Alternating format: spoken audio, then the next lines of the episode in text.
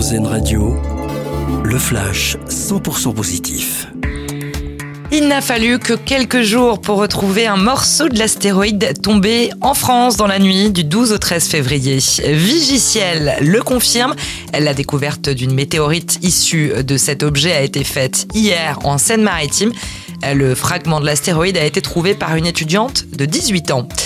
Le congé menstruel bientôt étudié à l'Assemblée, trois députés écologistes s'apprêtent à déposer une proposition de loi d'ici quelques semaines pour créer un congé maladie en cas de règles douloureuses. Une mesure adoptée hier en Espagne. Là-bas, les femmes pourront désormais obtenir un arrêt maladie financé par la sécurité sociale. La France continue d'alléger ses restrictions sanitaires aux frontières. Les voyageurs venant de Chine ne doivent plus présenter de tests Covid négatifs. La mesure avait été mise en place début janvier face à la flambée de cas dans le pays asiatique.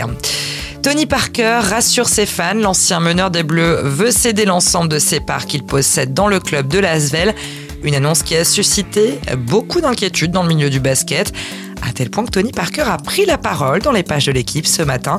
Il assure que même si l'opération aboutit et qu'il n'est plus actionnaire majoritaire, il entend bien rester à son poste de président et continuer de faire grandir un club qu'il dirige depuis deux mille quatorze.